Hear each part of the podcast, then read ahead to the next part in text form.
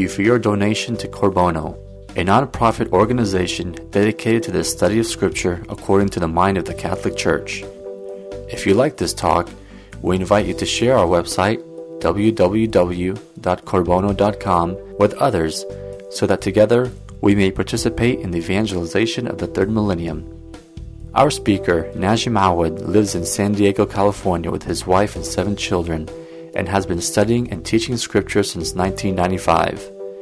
Najib believes the Catholic Church holds and teaches the fullness of truth, and with his tremendous zeal and insight, he is able to communicate that raw truth without sugarcoating the teachings of the Catholic Church.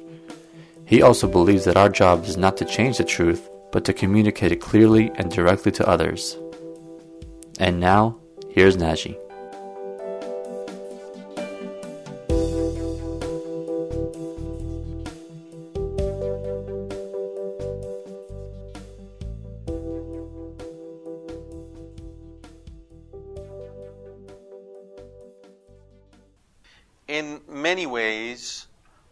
Whole study of the book of Revelation was really a preparation for this chapter tonight. This is a critical chapter. And in many ways, it's a little bit kind of disappointing to teach Catholics about this chapter because they are blissfully ignorant, for the most part, about the firestorm that this chapter ignites among Protestants. Books have been written on this chapter. Movies have been made based on this chapter. And to us, well, it's kind of ha hum, just another chapter in Scripture. What am I talking about? A very key word among Protestant denomination. The millennium. The millennium. Anybody heard about the millennium here? Now, might tell me how many were former Protestant, perhaps. How, who has not heard about the millennium? Good, good. We've got some people who are blissfully ignorant about this whole problem, which is great. That's how it's supposed to be because it's not a problem. But it is a tough chapter. And it is going to put to the test the approach we've taken so far in understanding the book of Revelation, namely, that this is not a book about the end times. This is not the, a book that is telling us what is going to happen merely when God puts an end to this world.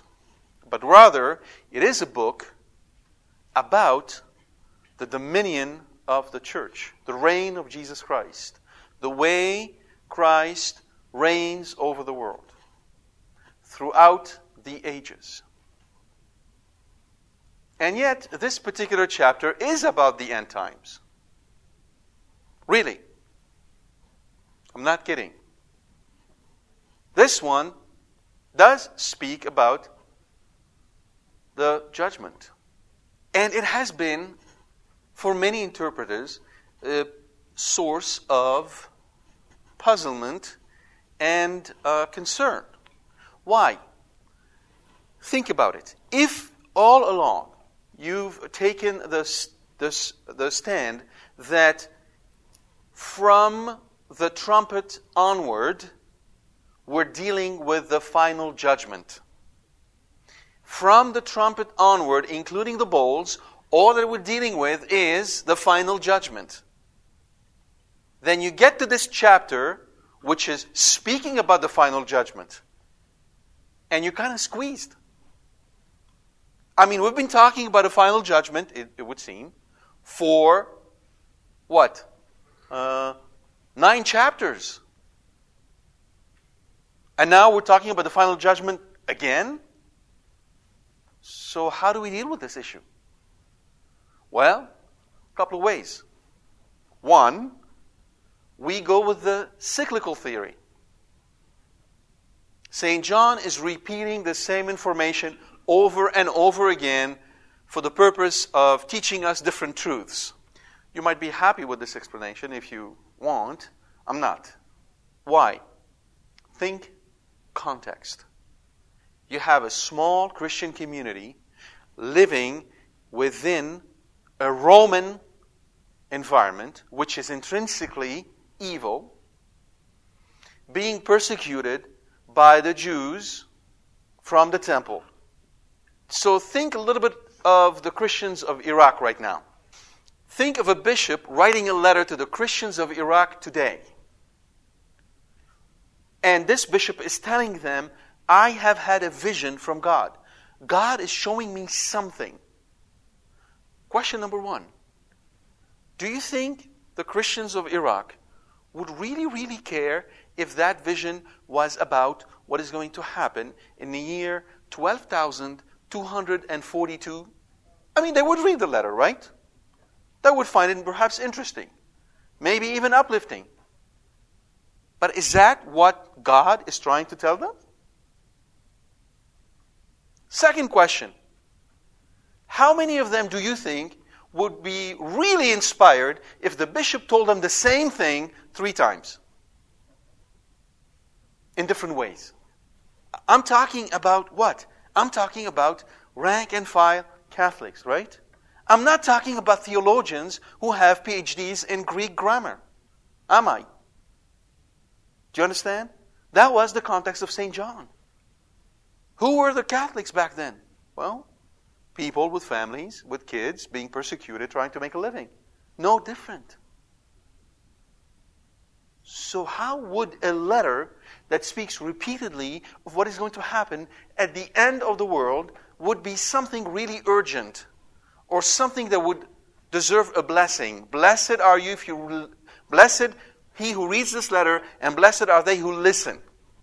Why? Our faith is an incarnate faith. It is infleshed. It is about today, about right now. All of Scripture is about the present, the, the, the holy present. We speak of the presence of God, right? Well, God is present in the present. What good does it, mean, does it do me if God is present in the far distant future, thousands of years from now? How is that a personal God? How am I to have a personal relationship with Jesus Christ if this book is talking to me about what he's going to do in 10,000 years from now?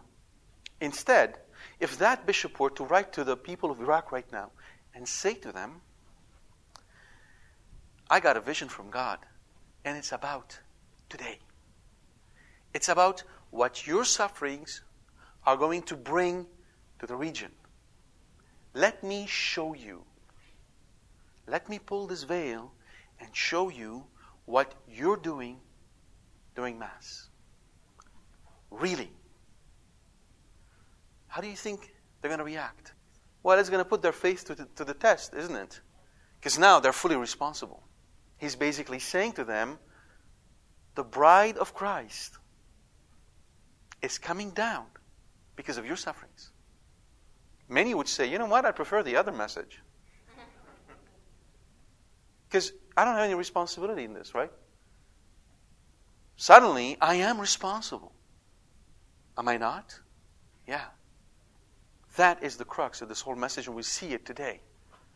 Very, very clearly. And it applies today as it did 2,000 years ago, as it will do in 10,000 years from now day after day after day until the end of time. Let's read it. Chapter 20.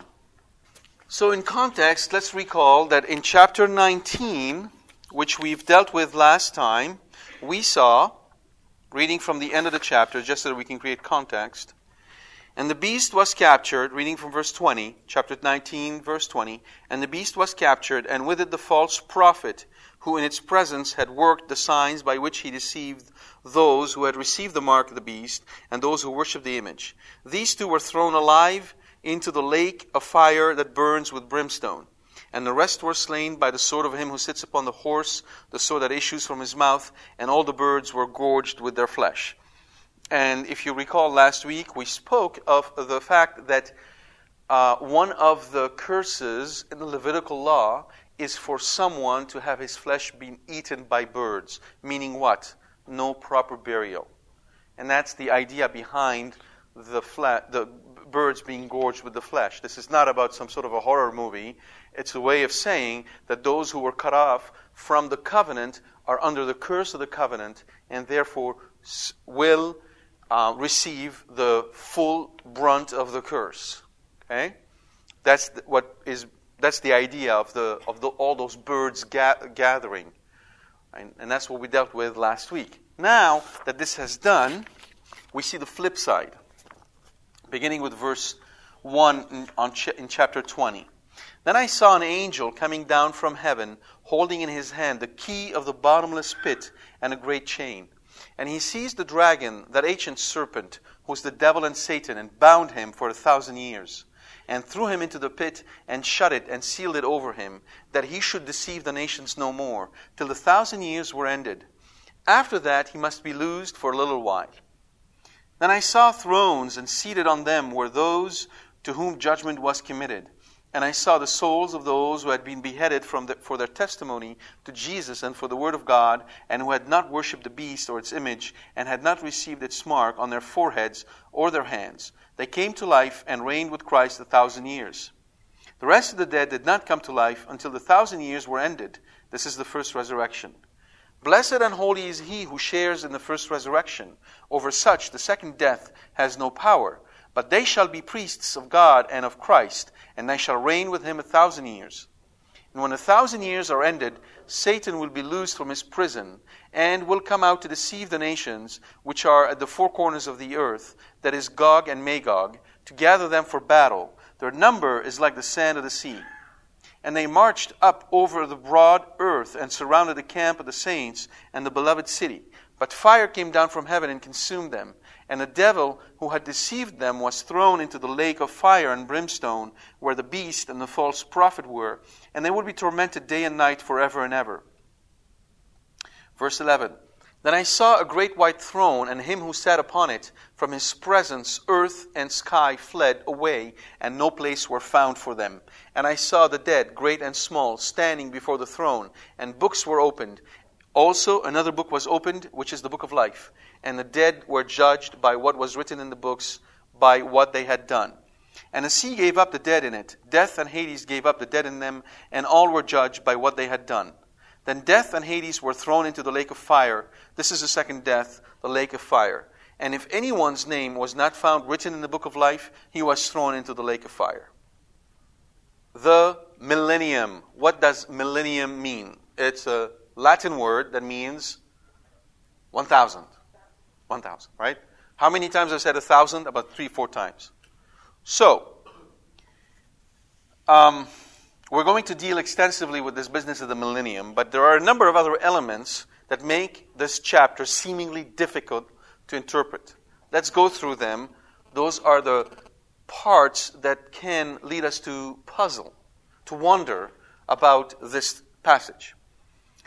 First, we see an angel that comes down and he seizes the dragon, Satan, and bound him for a thousand years in a pit, and he sealed it over him so that he doesn't deceive the nation. But then after a thousand years, he's allowed to deceive the nation a little bit. Hold on to this thought for a second, because now there is a parenthesis, which is the first resurrection. Right? How many have heard that there was actually a first resurrection? And then there's a second resurrection. What is this first resurrection? But that's what we're talking about. Thrones, and seated on them those to whom judgment was committed. And so they're souls of those who had, who had been beheaded. First time that St. John speaks of those who have been who had been beheaded. He had not mentioned them in this manner before. Interesting. Key on this word, beheaded. And then those who, who, were, who, who had been beheaded for their testimony, and then who had not worshipped the beast or its image, and had not received its mark on their foreheads or their hands. We've got two groups those who had been beheaded for the testimony, and then those who simply lived the faith and did not give in, did not compromise. Those are the two groups. Those, the souls of these people are coming up to judgment. And They came to life and reigned with Christ a thousand years. All right, so who are they? Where are they reigning? When do they reign? What's up with this thousand years? But right now, we know that Satan is going to be bound in a pit for a thousand years. Right? Meanwhile, there's these thrones that are set up, and these souls are judged, and they're reigning for Christ for a thousand years. Are you following me so far? Okay. The rest of the dead did not come to life. What, who are the rest of the dead? Who were excluded? Yeah, those who did not offer witness to Christ, or, let's go through the list, right? Worship the beast, or its image, or have received its mark on their foreheads or their hands. And what is to receive a mark on the forehead or the hand? Recall, we were not talking about a physical mark.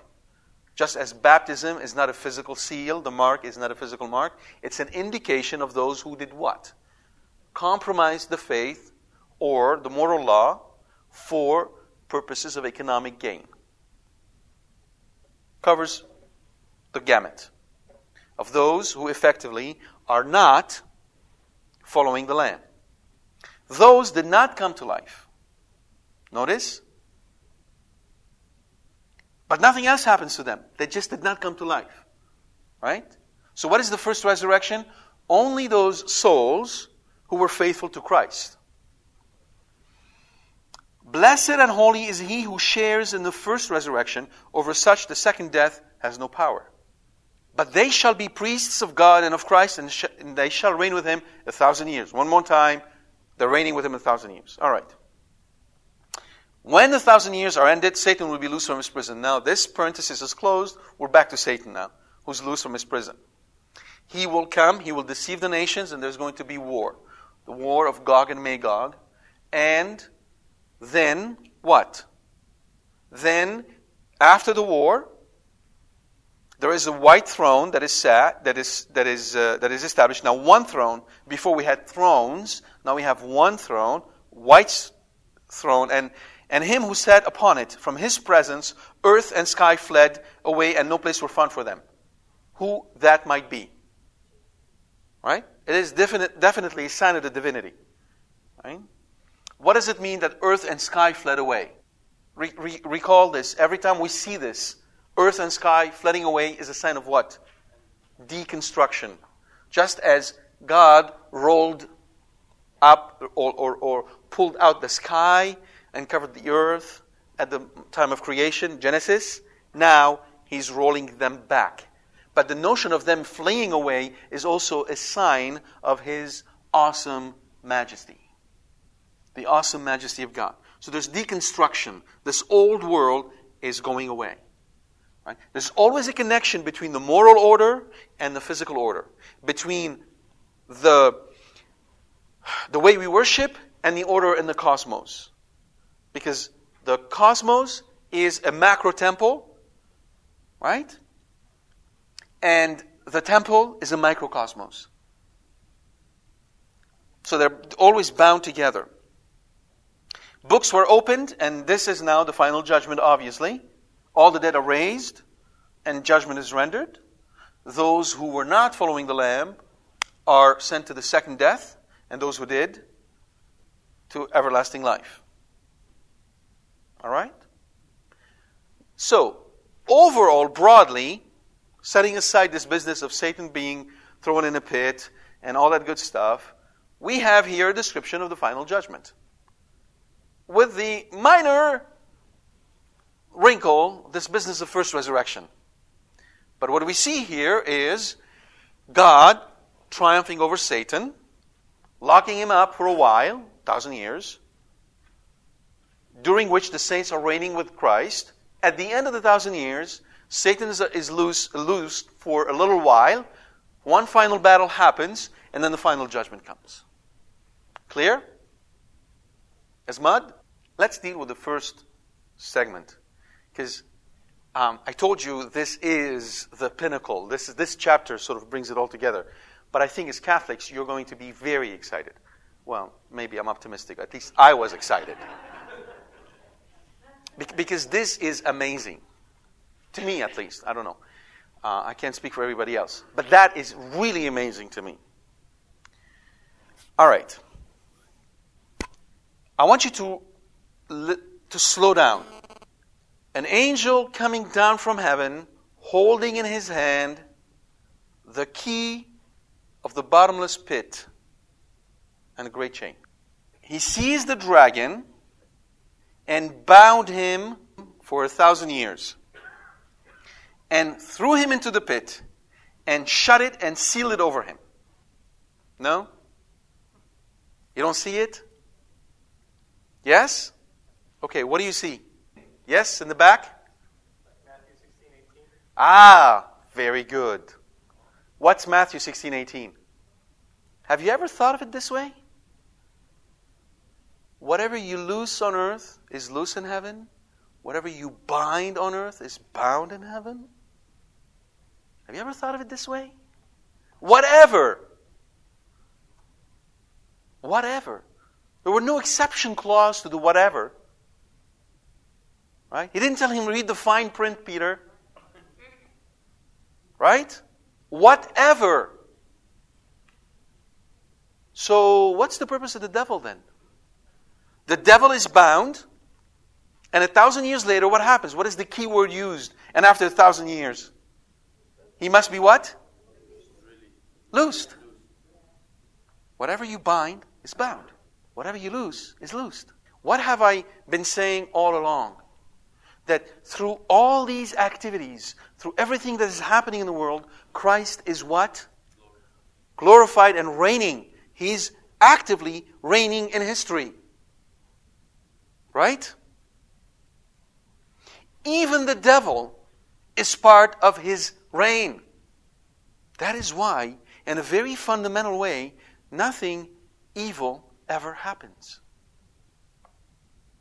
Because what is evil? That which is against God's will.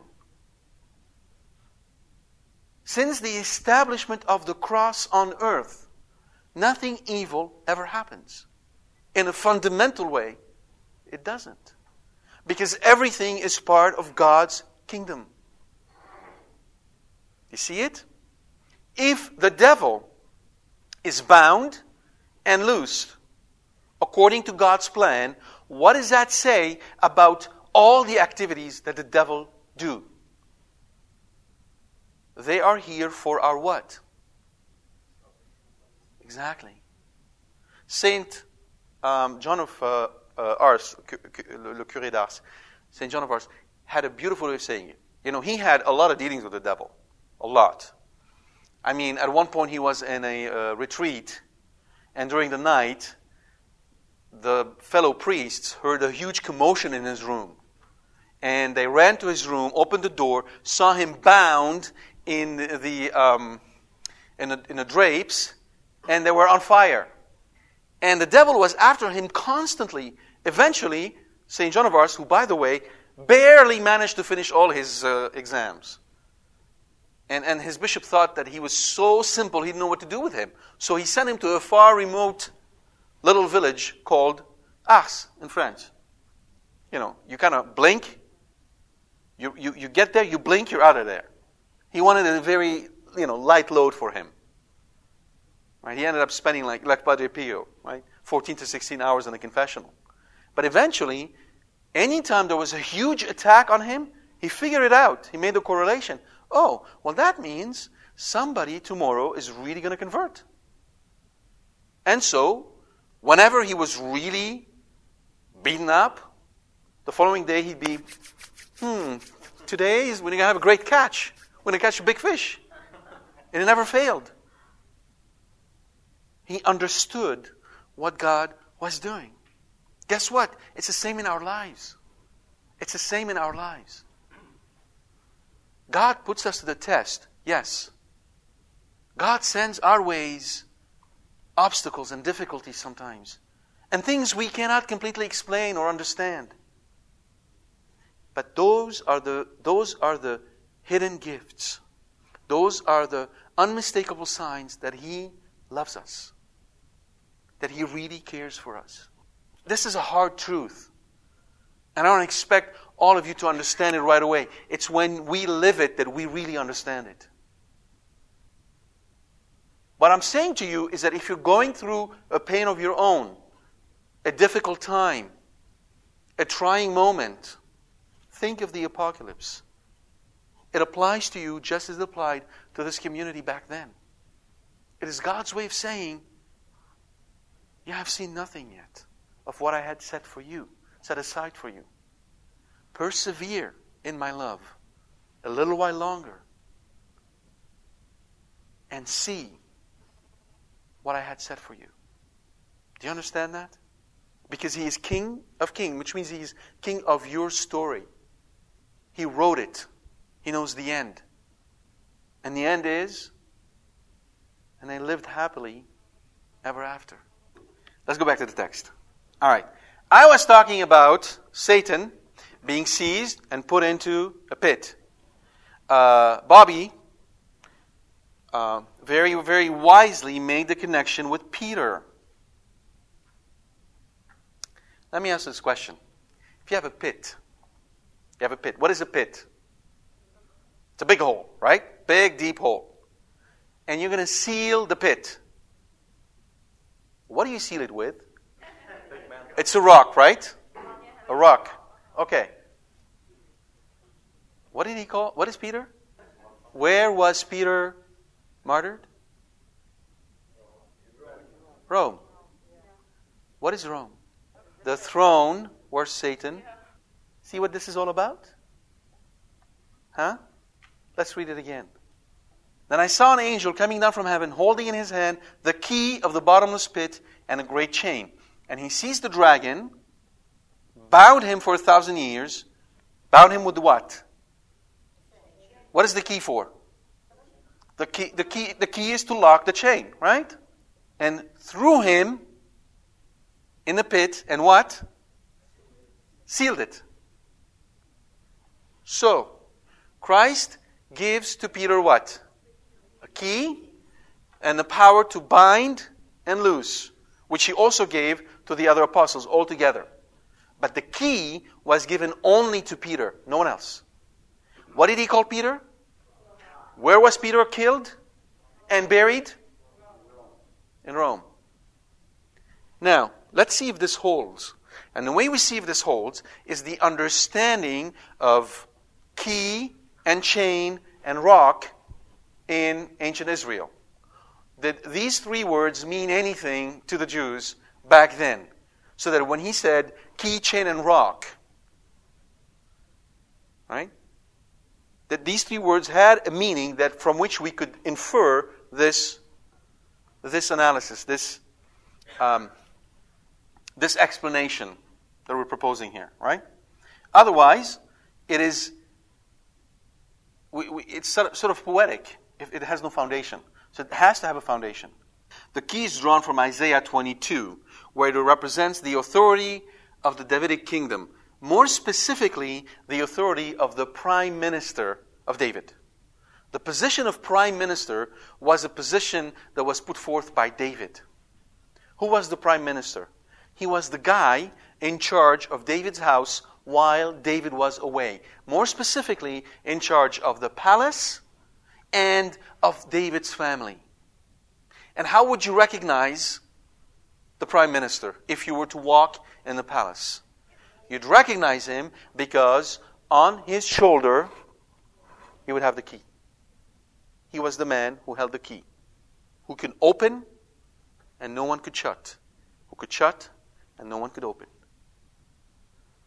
That was a position that was established by David, which was confirmed by God as a position, and that was a symbol leading to the Petrine office.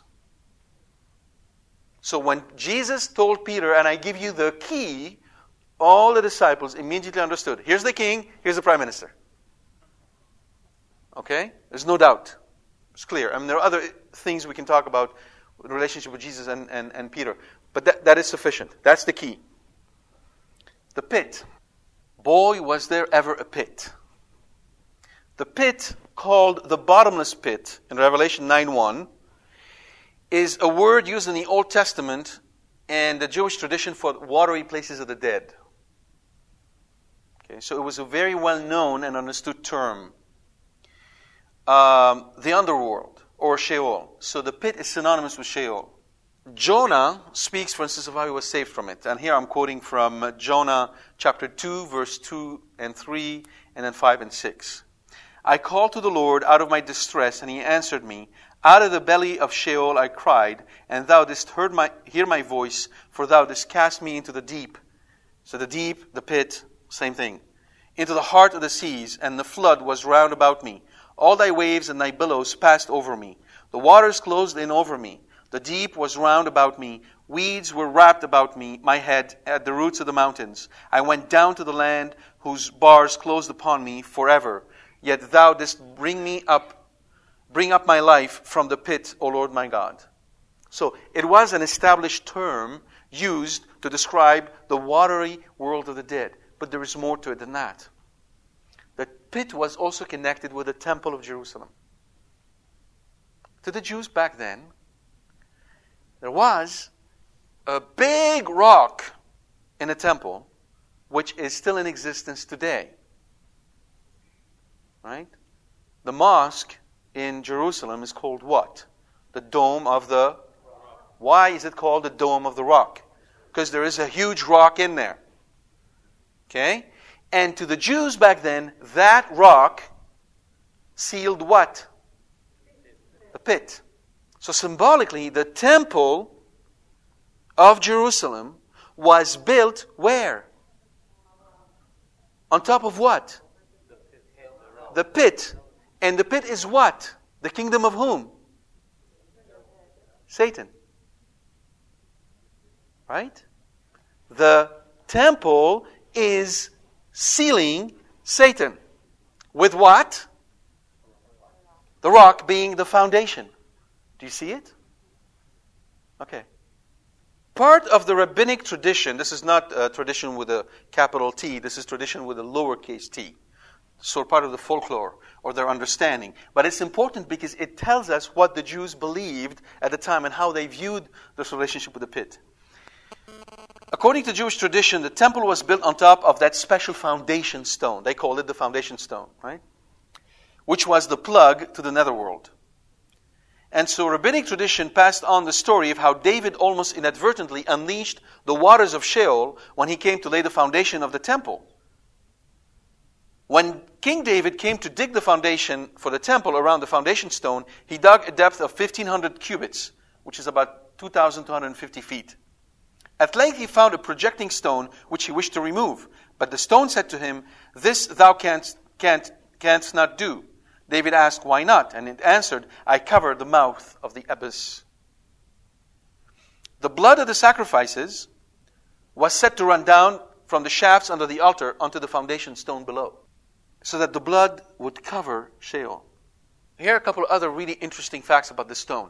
This is uh, testified to by Scripture. What happened on that stone? What is the one very important event that took place on that stone?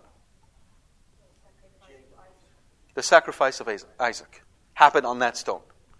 Now, the rabbinic tradition has a lot more to say about the stone. They will tell you that this was the first spot on earth that came out of the sea. This was where Adam was formed. Okay? And this was where the flood began, because by unplugging the abyss, all the watery, uh, all the water of the Sheol came out, burst forth, and covered the earth, and so on and so forth. But that fact we know is true that on that rock, Isaac was sacrificed. So the notion of a pit being covered, you don't have to say with what it is covered. It is a given. It's a given that is going to be covered with a big rock. And it's a foundation stone. So now, if we stick with this notion that what is happening here is the foundation, is the establishment of the church in Rome. Why was the church established in Rome? Because precisely Rome was the seat of Satan. I mean, I'm not making this up. The book of Revelation says so during the letters, if you remember. Right? The throne where Satan sits, right? And that's why, just as Jerusalem was, the temple was built on top of that stone, the church was built on top of Rome. That's why we call ourselves the Roman Catholic Church, because the foundation stone of our church is in Rome. You understand? That's why we are all Roman Catholic. If that's the case, it explains the millennium now, doesn't it? Let's read it. He sees the dragon, an ancient serpent, who is the devil and Satan, bound him for a thousand years, and threw him into the pit, and shut it and sealed it over him, that he should deceive the nations no more, till the thousand years were ended. After that, he must be loosed for a little while. So, what are the thousand years? If, if the angel, effectively, through the work of the Apostle Peter, his martyrdom in Rome, shut and sealed Satan, and that inaugurated the thousand years. What are the thousand years? A thousand, remember, what is a thousand? Ten times ten. What does it mean? Lots. Doesn't mean a thousand. Don't be, again, don't be hypnotized by numbers. How do we know that? Well, here's one example. Oh, yeah, Psalm 114. In Psalm 114, right, God says, I am the God of a thousand hills. All the cattle on a thousand hills belong to me. Does this mean that the cattle on the, on the hill 1001 don't belong to him? Is that what it means? No. He means all of them. They're all mine. Right? If you're wondering about that, again, we have a series on the symbols in, in Scripture, which you can get from our site, qorbono.com.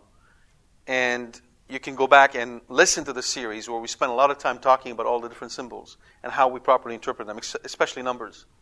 But thousand means just many. Ten times ten times ten. So, what is a thousand years then? It's an indefinite period that started with what? With Peter dying in Rome and will extend till what? The end of the world. So, what is that thousand years? It is the age of the church. That's the millennium. We're living in it, we're part of it. Okay? This has been consistently the position of the Catholic Church. So let's talk a little bit about this thousand years. You need to understand those things because you're going to come up, come, come across them. In the Protestant circle, you'll find three positions: pre-mill, premillennialist, these are folks who believe that there's going to be a reign of a thousand literal years. Okay? And then Christ comes. That's why it's called pre millennialist, meaning that the millennium happens right before the coming of Christ. And then they talk about the rapture and the seven and a half years and three and a half years of suffering and all that, and on and on and on. A whole series of movies done based on this interpretation. Okay? It is also known as Chiliasm. Chiliasm is one of the oldest heresy in the church. Chiliasm is also a thousand, but it's a Greek origin, whereas millennium is a Latin origin. It's the same thing. All right? This notion that there's going to be a literal, materialistic reign of Jesus Christ on earth for a thousand years has been a heresy. It goes all the way back to the age of the church. There is a very interesting um, fact that illuminates a letter to the Galatians uh, that uh, St. Paul wrote. I'll probably come across it as I go through my notes. Um, I'll, I'll, yeah, I'll get, get, get back to it. But for now, the, the idea is that the thousand years in Protestant circles, you have this pre mill position, premillennialist. Then you have the post millennialist the notion that the thousand years will occur after Christ comes on earth. So first Christ comes, then there's going to be a reign of thousand years, and then the final judgment. Again, it's a thousand literal years, called post-mill. And then there are variations now that. You have mid-mill, where Christ comes actually in between. And it's a big deal. You've got to understand, for Protestant, this is huge. A lot of conversation goes over this. Now, what is the Catholic position? Uh, here, I'm going to give you a technical definition. The Catholic position is that of the inaugurated, hopeful, optimistic amillennialism. Inaugurated hopeful, optimistic amillennialism. Meaning that this millennium has been inaugurated with the death of St. Peter. It is hopeful and positive and optimistic, meaning that it is about the changing the earth to converting people to Christ. And it's amillennial, meaning we don't believe in a literal thousand years. This is what to be Catholic means. And this has been consistently the position of the church. Here's a couple of quotations for you. So, St. Irenaeus said, The Word of God, the maker of all things, conquering him by means of human nature, him being the devil, and showing him to be an apostate, has put him under the power of man. For he says, Behold, I confer upon you the power of treading upon serpents and scorpions, and upon all the power of the enemy, in order that, as he obtained power over man by apostasy, so again his apostasy might, be deprived of power by means of man turning back again to God. St. Augustine, the devil was conquered by, by his own tro- trophy of victory. The devil jumped for joy when he seduced the first man and cast him down to death. By seducing the first man, he slew him. By slaying the last man, he lost the first from his snare. The victory of our Lord Jesus Christ came when he rose and ascended into heaven. Then was fulfilled what you have heard when the apocalypse was being read. The lion of the tribe of Judah has won the day. The devil jumped for joy when Christ died, and by the very death of Christ, the devil was overcome. He took, as it were, the bait in the mousetrap. He rejoiced at the death, thinking himself death's commander. But that which caused his joy dangled the bait before him. The Lord's cross was the devil's mousetrap. The bait which caught him was the death of the Lord. Why am I reading these passages in connection with the millennium? Because I want you to understand something that is very important about what the devil is trying to do. And you will see in this century there is what I call a devilish ten- tendency among many Catholics. The devil is doing everything he can to bring about the end of the world prematurely. Why is the devil trying everything he can to bring about the end of the world prematurely? Yes, he, what, he, it's when he will be loose, that's true, but there's something else. Catch us off guard, yes? Sorry? Yes, he would take more people with him. Well, well, yes and no. It's debatable. But, but, but think about it. What, is, what do we call this age? It's the reign of Jesus Christ. Right? So he's trying everything he can to shorten it. Tertullian, who was one of the fathers of the church, stated in his masterful defense of the Christian faith We are a body united by a common religious profession, by a godly discipline, by a bond of hope. We meet together as an assembly and congregation that, as an organized force, we may assail God with our prayers. Such violence is acceptable to God. We pray also for emperors, for their ministers, and those in authority, for man's temporal welfare, for the peace of the world, for the delay of the end of all things. This, my friends, is the Catholic faith. We assail God with our prayers, and such violence is acceptable to Him. The liturgy makes history. Liturgy conquers all. Are we assailing God with our prayer? Or are we busy trying to change the church?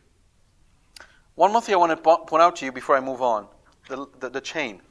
Did you know also that next to the big dome of the rock, there's a smaller one known as the Dome of the Chain?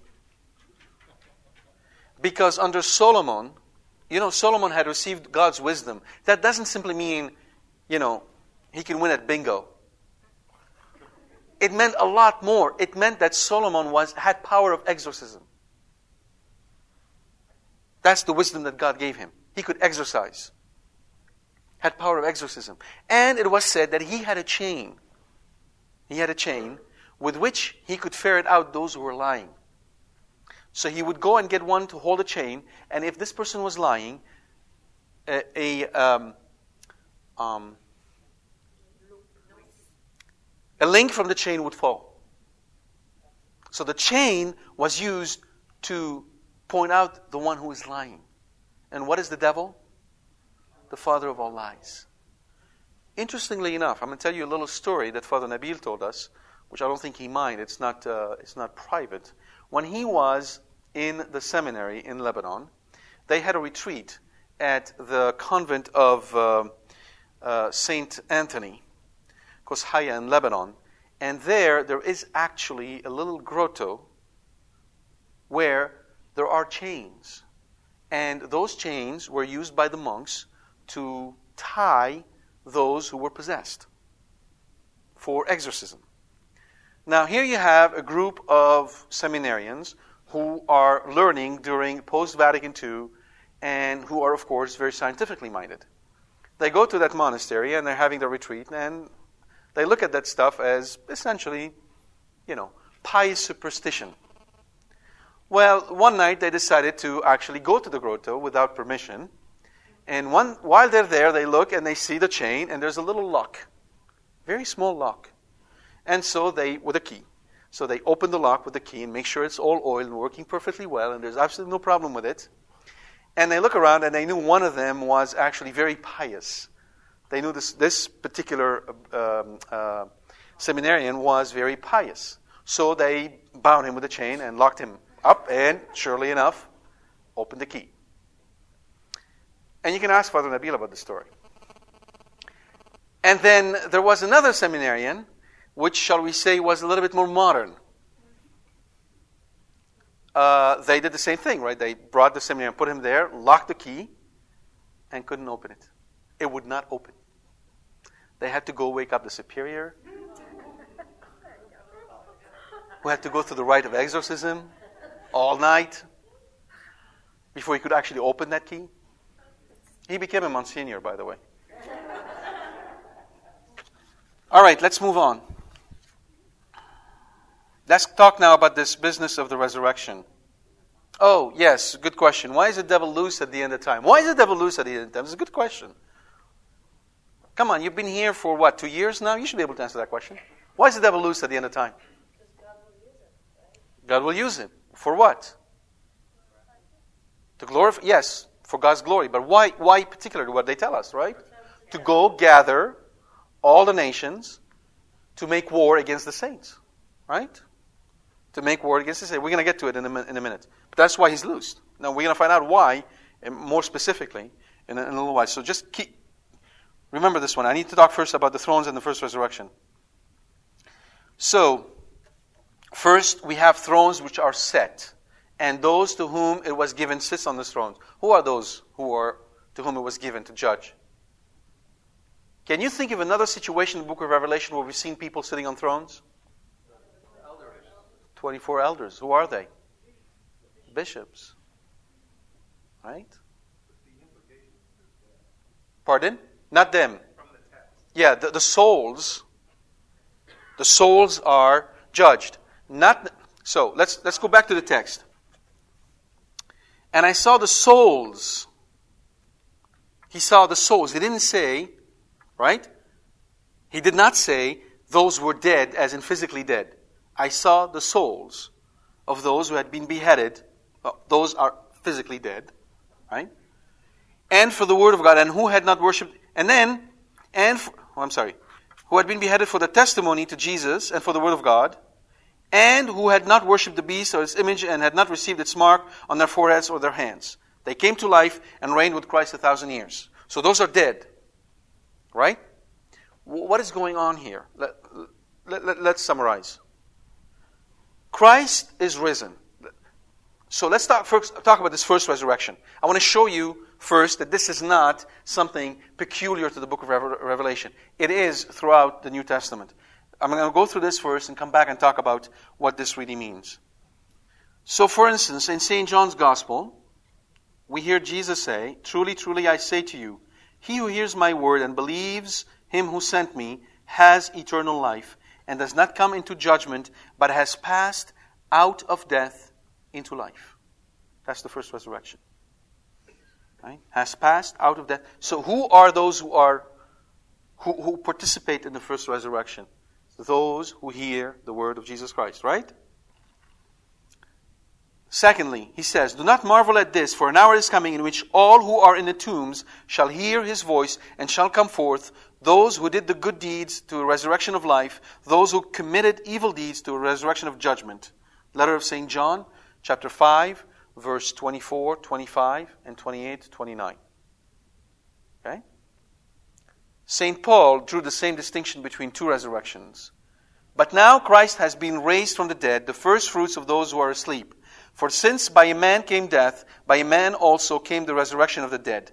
For as in Adam all die, so also in Christ all shall be made alive. But each in his own order Christ the first fruits, after that those who are Christ's at his coming. In 1 Corinthians chapter 15 verse 20 through 23. So there are really two resurrections. There is the first one and then there's a second, final resurrection. Now, it is important that we note here that really um, St. John is telling us that those who are dead are not effectively coming to a first resurrection on their own, but they're really participating in the first resurrection, which is what? the resurrection of Jesus Christ. So, effectively, the resurrection of Jesus Christ is the first resurrection, and there is a participation into this resurrection which brings us to life. Okay? And among those who are dead, all those who were righteous, all the saints, are now participating in this resurrection. Where? In heaven. Why is that important? Because up to this point, the gates of heaven were closed. Right? And all those who were dead in the hope of Christ were in a special area of Sheol, but they were not in heaven. Now, the gates of heaven are open, and they are participating in this first resurrection. And interestingly enough, they are reigning with Jesus Christ. As what? As priests. What is the purpose of a priest? offer sacrifice. Now, wait a minute, wait a minute. We have a problem. If they are in heaven, what did St. Paul tell us about heaven? How many priests are there in heaven? One. We only have one priest in heaven, the Lord Jesus Christ. So, how can we have all these other priests? They're also in heaven. They're beheaded. Those are the souls of those who died in Christ. There are priests, and they're reigning with him for a thousand years, which we understood to be the age of the church. Come on, guys, you're Catholics. It should be obvious to you. The communion of whom? You understand why we can ask for their intercession?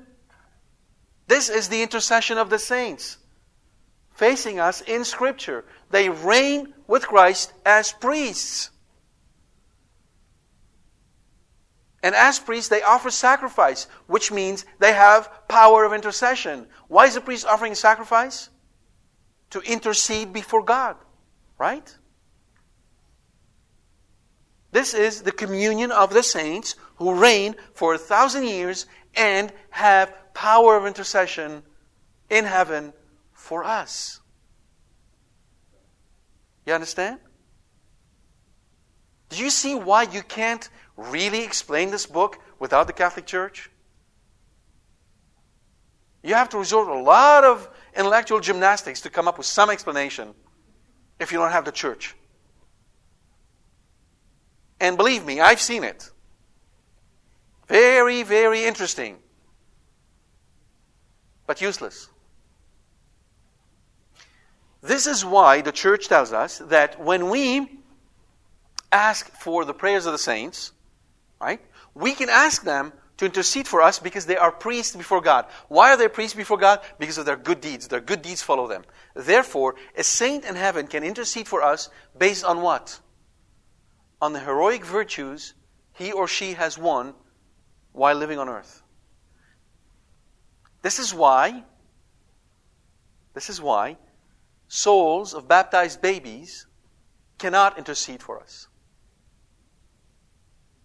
You see the difference? That's why they're not canonized. They don't have heroic virtues. to rely on to be priests before God. Okay? Whereas those saints who have lived this heroic virtue, heroic life on earth, are in heaven offering up what? All the sacrifices that they've done on earth as means of intercession for us. But wait.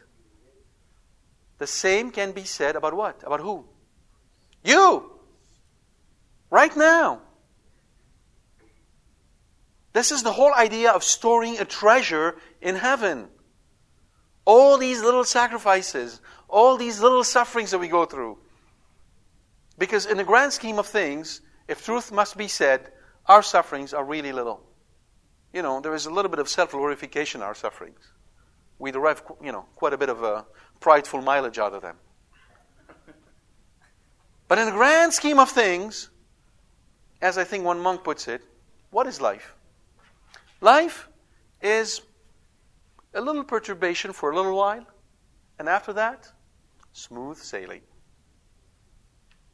That's life. But that's what we're storing for ourselves in heaven, so that we may reign with Jesus Christ during these thousand years. You understand? This is the reign of those saints in heaven. Oh yeah, there was one more point I want to, I want to, oh, I, I really want to stress. Christian dominion, which is what the church is all about, it's the dominion of the church on earth, does not pass primarily through political power.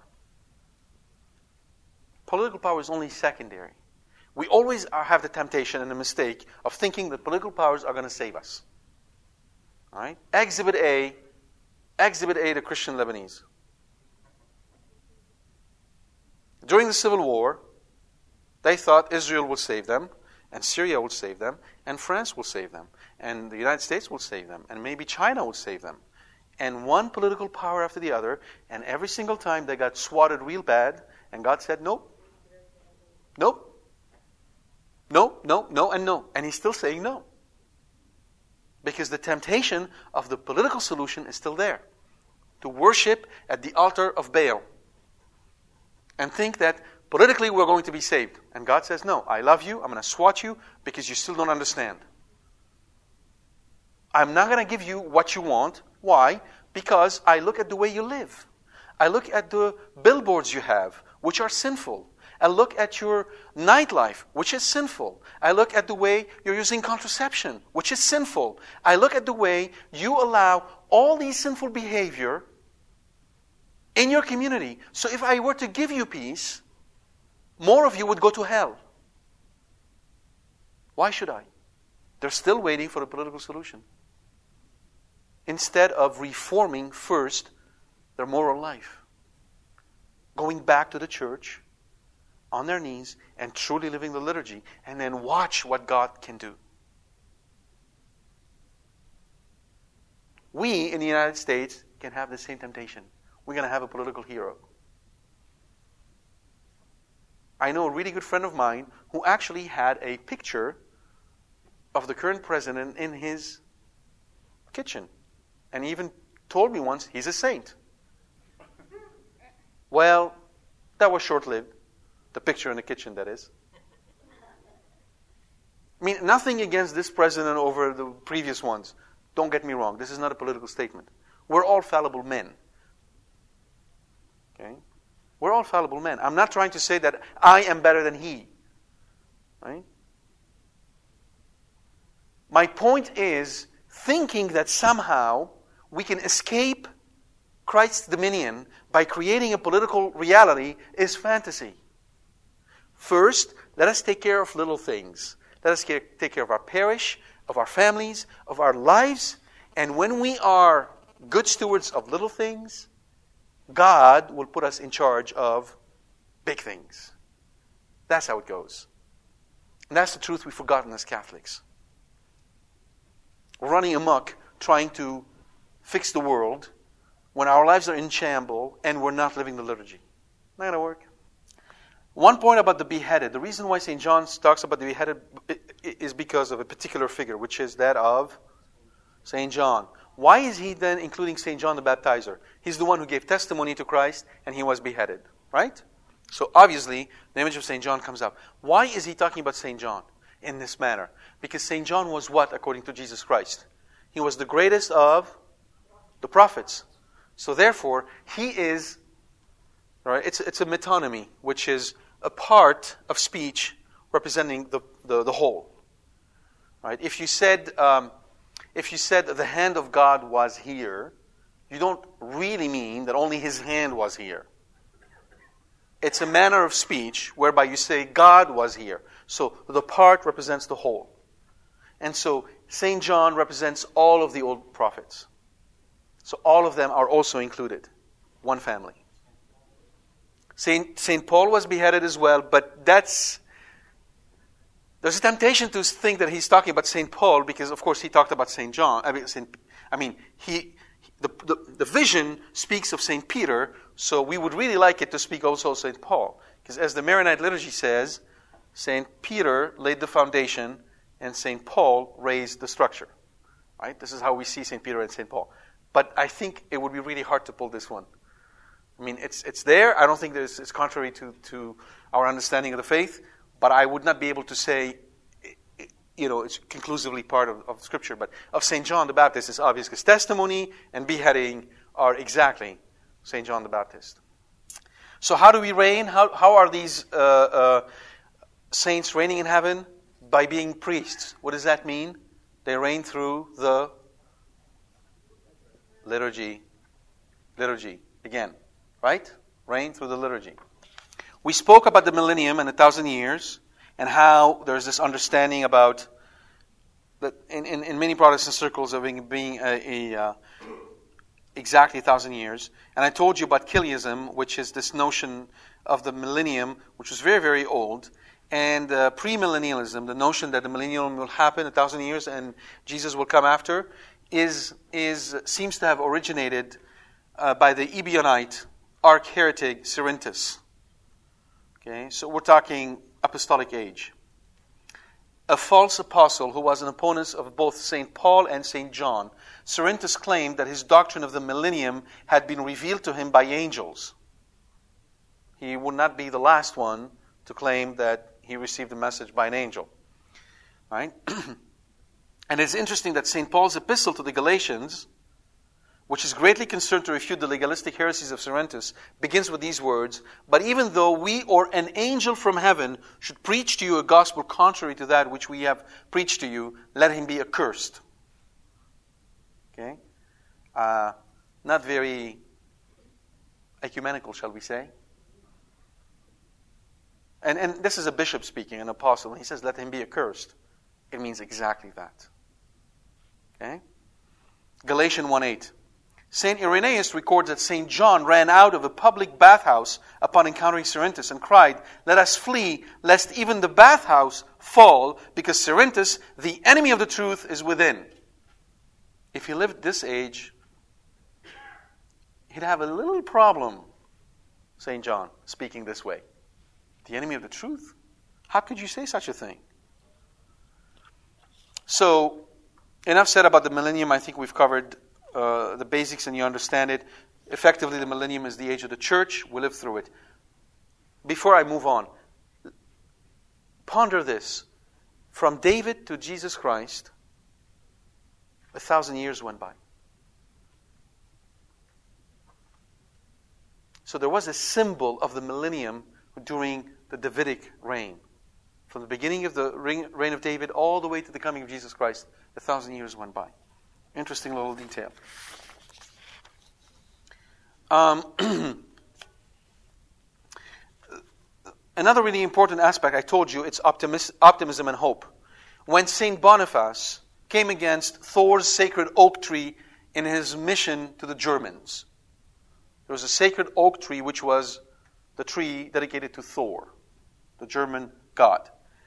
St. Boniface did not ask the Germans to fill a petition or to set up a committee to discuss the advantages, the pros and cons of Thor versus Jesus Christ. Okay? He didn't do any of that.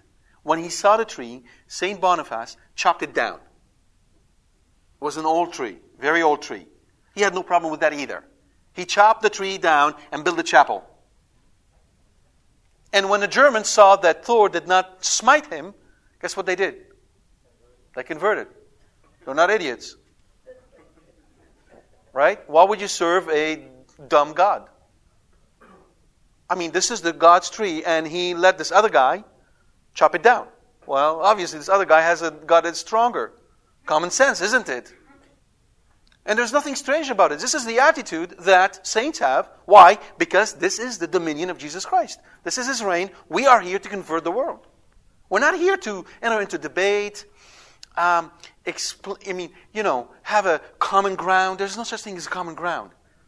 All right? There's the truth, which we have to cheerfully, cheerfully, charitably, joyfully, unabashedly, proudly bring to the world. No excuses.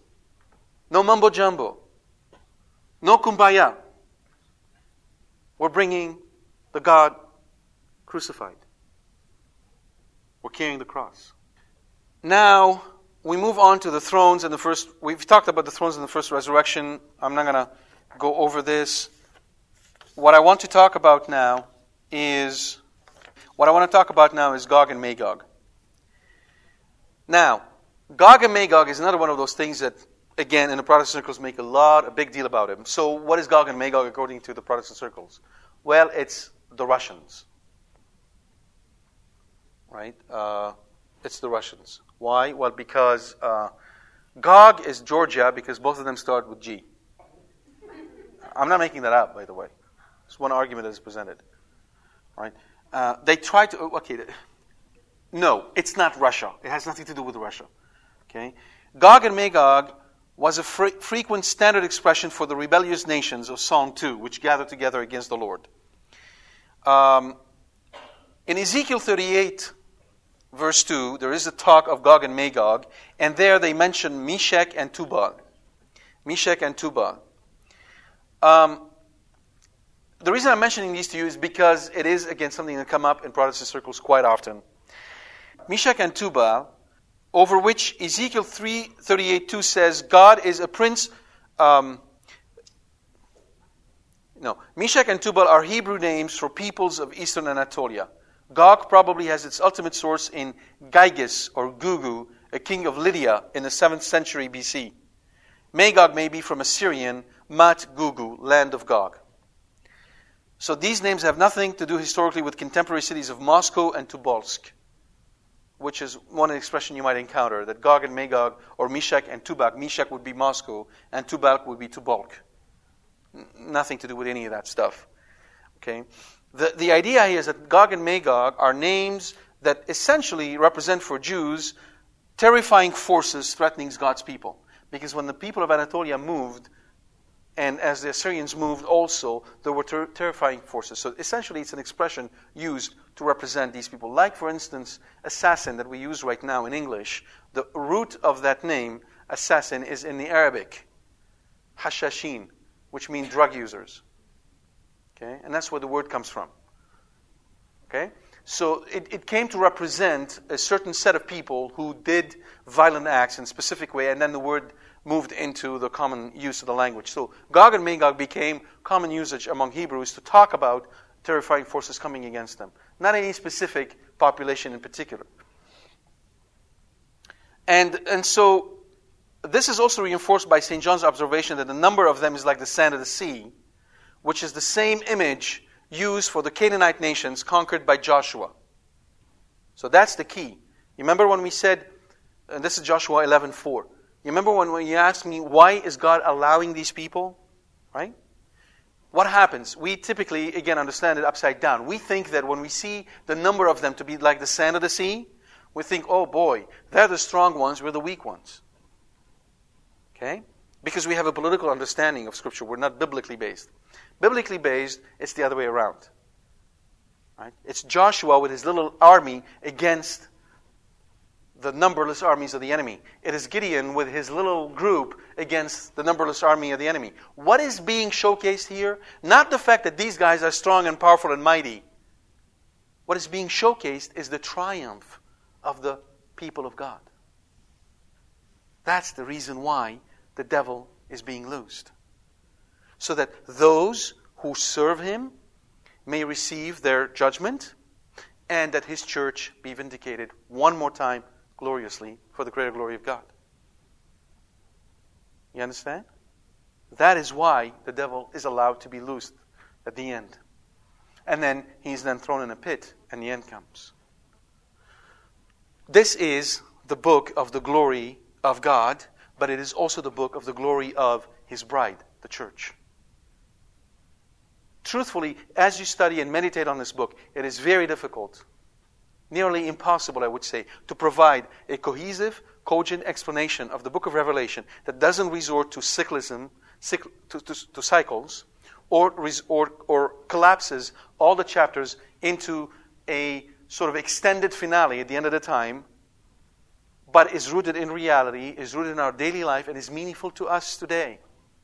That through the liturgy, God is not only transforming us, trans- turning us into saints, but is also transforming and ruling the world. And our participation, our glory begins right now through our prayers.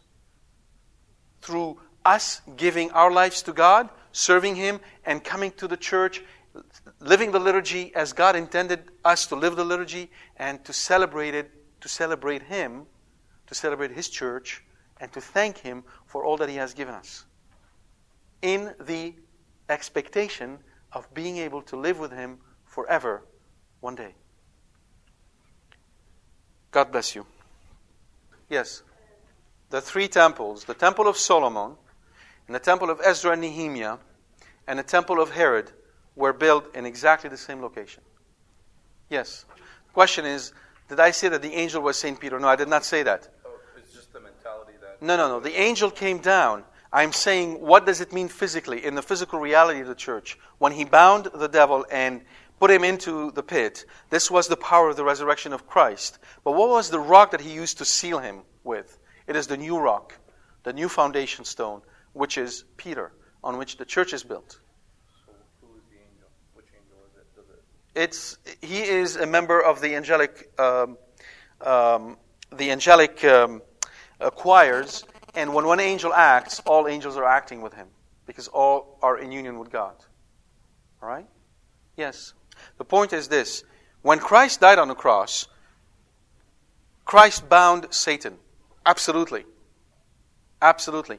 In fact, many interpreters revert back and say all of this is nothing more about the passion of Christ. The book of Revelation is about the passion of Christ. In one sense, it is true, it is about, about the passion of Christ. But we miss the other important point, which is again, communities living in danger. Christ died and rose. So effectively, the victory is over. I mean, the victory is done. We have won. But it has not yet been physically manifested. Right? And so, what this is showing us now is the manifestation of this victory, which was won by Christ, and we participate in it. So, while Christ has won for us life everlasting, he also willed that on Peter the church be founded. So both are true. But I think really the focus here is on the liturgy and the way Christ brings this victory of his to us throughout the ages. That's the first resurrection, exactly. That's Matthew, St. Matthew, who uh, tell, tell us that when Christ died, tombs of many saints were opened and, and entered the city, and many saw them. That's the first resurrection. Yes. So, question number one there was a rock, there is a rock in Jerusalem still today, yet we're saying that uh, Peter is the rock. So are we having now two rocks? No. The first one is a symbol, the second one is the reality. The first one was only temporary and didn't really work well.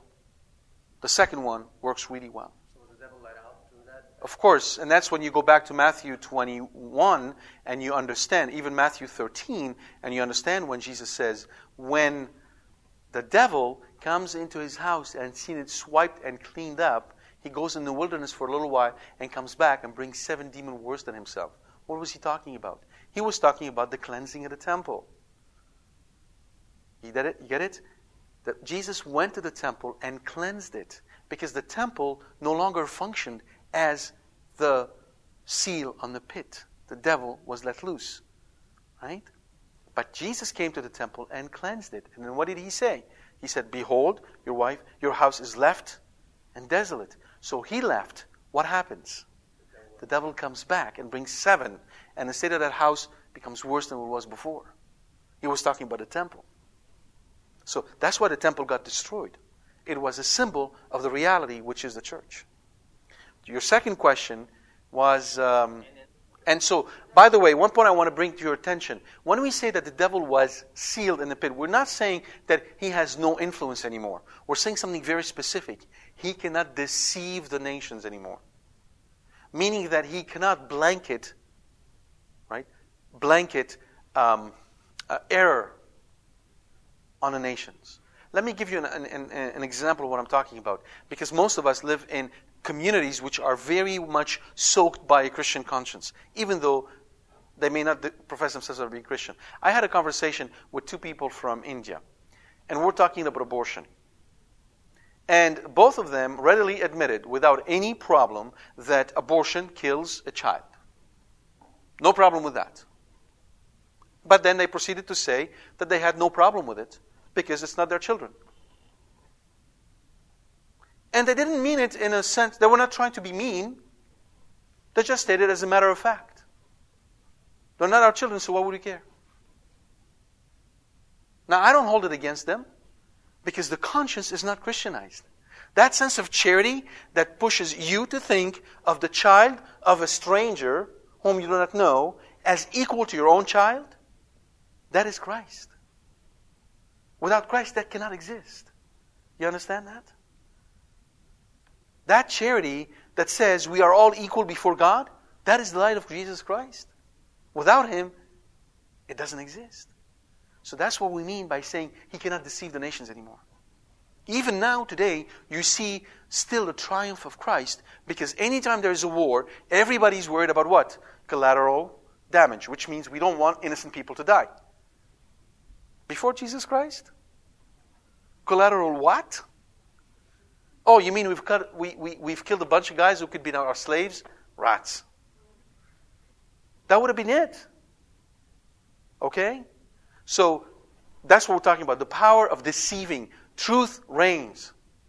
It could be perverted, people can deny it, try to fight it, but nonetheless, it reigns. Nations cannot be deceived because of the power of the cross. Okay? And yes, the saints reign and are interceding for us and the whole world before the throne of God today. Yes. Remember that the image of the beast was what? Two. I mean, the image of the, of the, of the beast was the false prophet. Right? The false, I mean, sorry, the false prophet made an image of the beast and even gave it life. So the notion is when you have any religion that masquerades for the true religion, you have the image of the beast. So anyone who either worships the beast because they are there to get just pure economic gain or follow false religions, right, are, are part of this group. Yes, what I was saying earlier that, that those who are alive and part of the first resurrection, that extends also to us. We are part of the first resurrection. How do we know that? In baptism, what happens? What do we say in baptism? You die with Christ, and what happens? That's your first resurrection right there. And blessed are those who are part of the first resurrection, for on those the second death has no power. Now, those who achieved their glory in heaven, done. Us, it is sort of conditional. As long as we remain truthful to Jesus Christ, death has no power over us. Death being meaning what? Being consigned to hell. That is the real death. All right? Why don't we finish with a word of prayer?